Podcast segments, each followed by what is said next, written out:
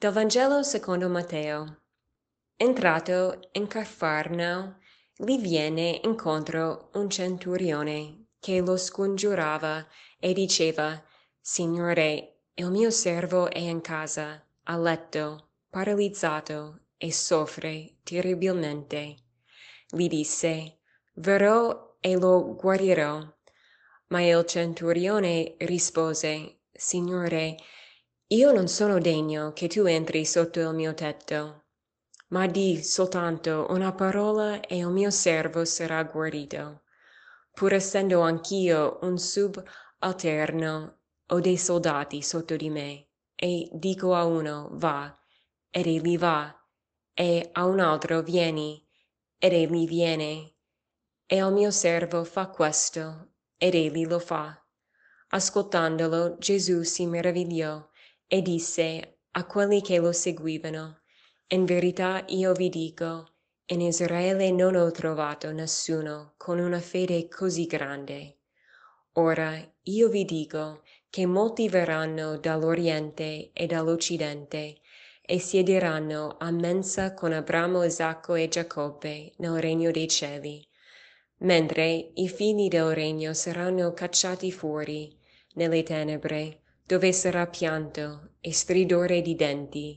E Gesù disse al centurione, Va, avvenga per te come hai creduto. In quell'istante il suo servo fu guarito.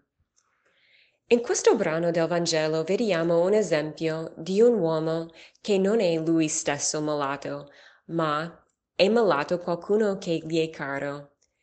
E lui porta all'attenzione di Gesù questo caso e chiede la grazia di un miracolo. È simile alla situazione di altri brani dove ci sono quattro amici che portano a Gesù un paralitico e gli chiedono il miracolo della guari- guarigione. Quindi in questi due brani abbiamo un esempio di qualcuno che intercede per un altro che sta male Tantissime volte anche la nostra relazione con Gesù ha a che fare con le faccende di questo genere, cioè noi preghiamo Dio per un altro. È la preghiera di intercessione. Il Catechismo della Chiesa Cattolica dice Intercedere, chiedere in favore di un altro, è la prerogativa di un cuore in sintonia con la misericordia di Dio. Il centurione in questo brano allora aveva un cuore in sintonia con la misericordia di Dio, potremmo dire. Lui ha visto la sofferenza del suo servo, diceva di lui che soffre terribilmente. La sofferenza di questo servo ha commosso il centurione così tanto che lui è andato a chiedere direttamente a Gesù una guarigione. Così, possiamo trarre da questo atto? La prima cosa che io vedo che an- è che anche noi ci dobbiamo lasciare toccare dalla sofferenza altrui. Non è bene che pensiamo solo a noi stessi e chiediamo grazie solo per noi stessi.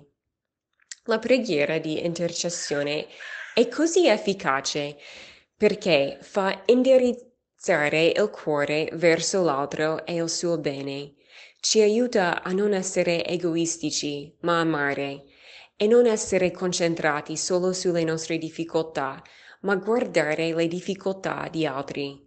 Secondo cosa che vedo è che la preghiera di intercessione è un segno della fede che sta crescendo in noi.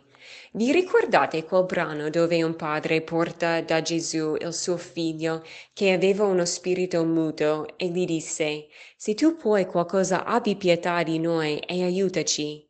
E come risponde Gesù? Gesù disse Se tu puoi. Gesù nota la mancanza di fede in quell'uomo e dice Ma tutto è possibile per chi crede. Gesù ha fatto invece complimenti al centurione per la sua fede, perché a lui dice, con la tua parola, Gesù, questo um, centurione dice, con la tua parola il servo sarà guarito, non deve neanche venire in casa. E Gesù è molto meno uh, colpito dalla fede di quell'uomo che dice se tu puoi. Allora, proprio nella richiesta stessa della preghiera di intercessione si può trarre come la fede della persona che chiede a Dio la grazia.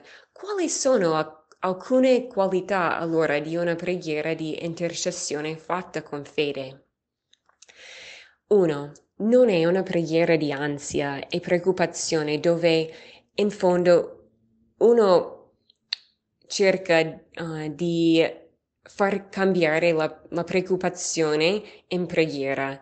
Dio sa, Dio sa cosa è per il nostro bene e, e quindi dobbiamo avere questa fiducia che Lui ama questa persona. Quindi, nella seconda cosa, c'è l'abbandono. Non si chiede a Dio di fare come uno vuole, però si affida e quindi ognuno di noi sicuramente conosce delle persone care che stanno soffrendo e che sono lontani da Dio e preghiamo che loro siano vicini a Dio e che siano guariti.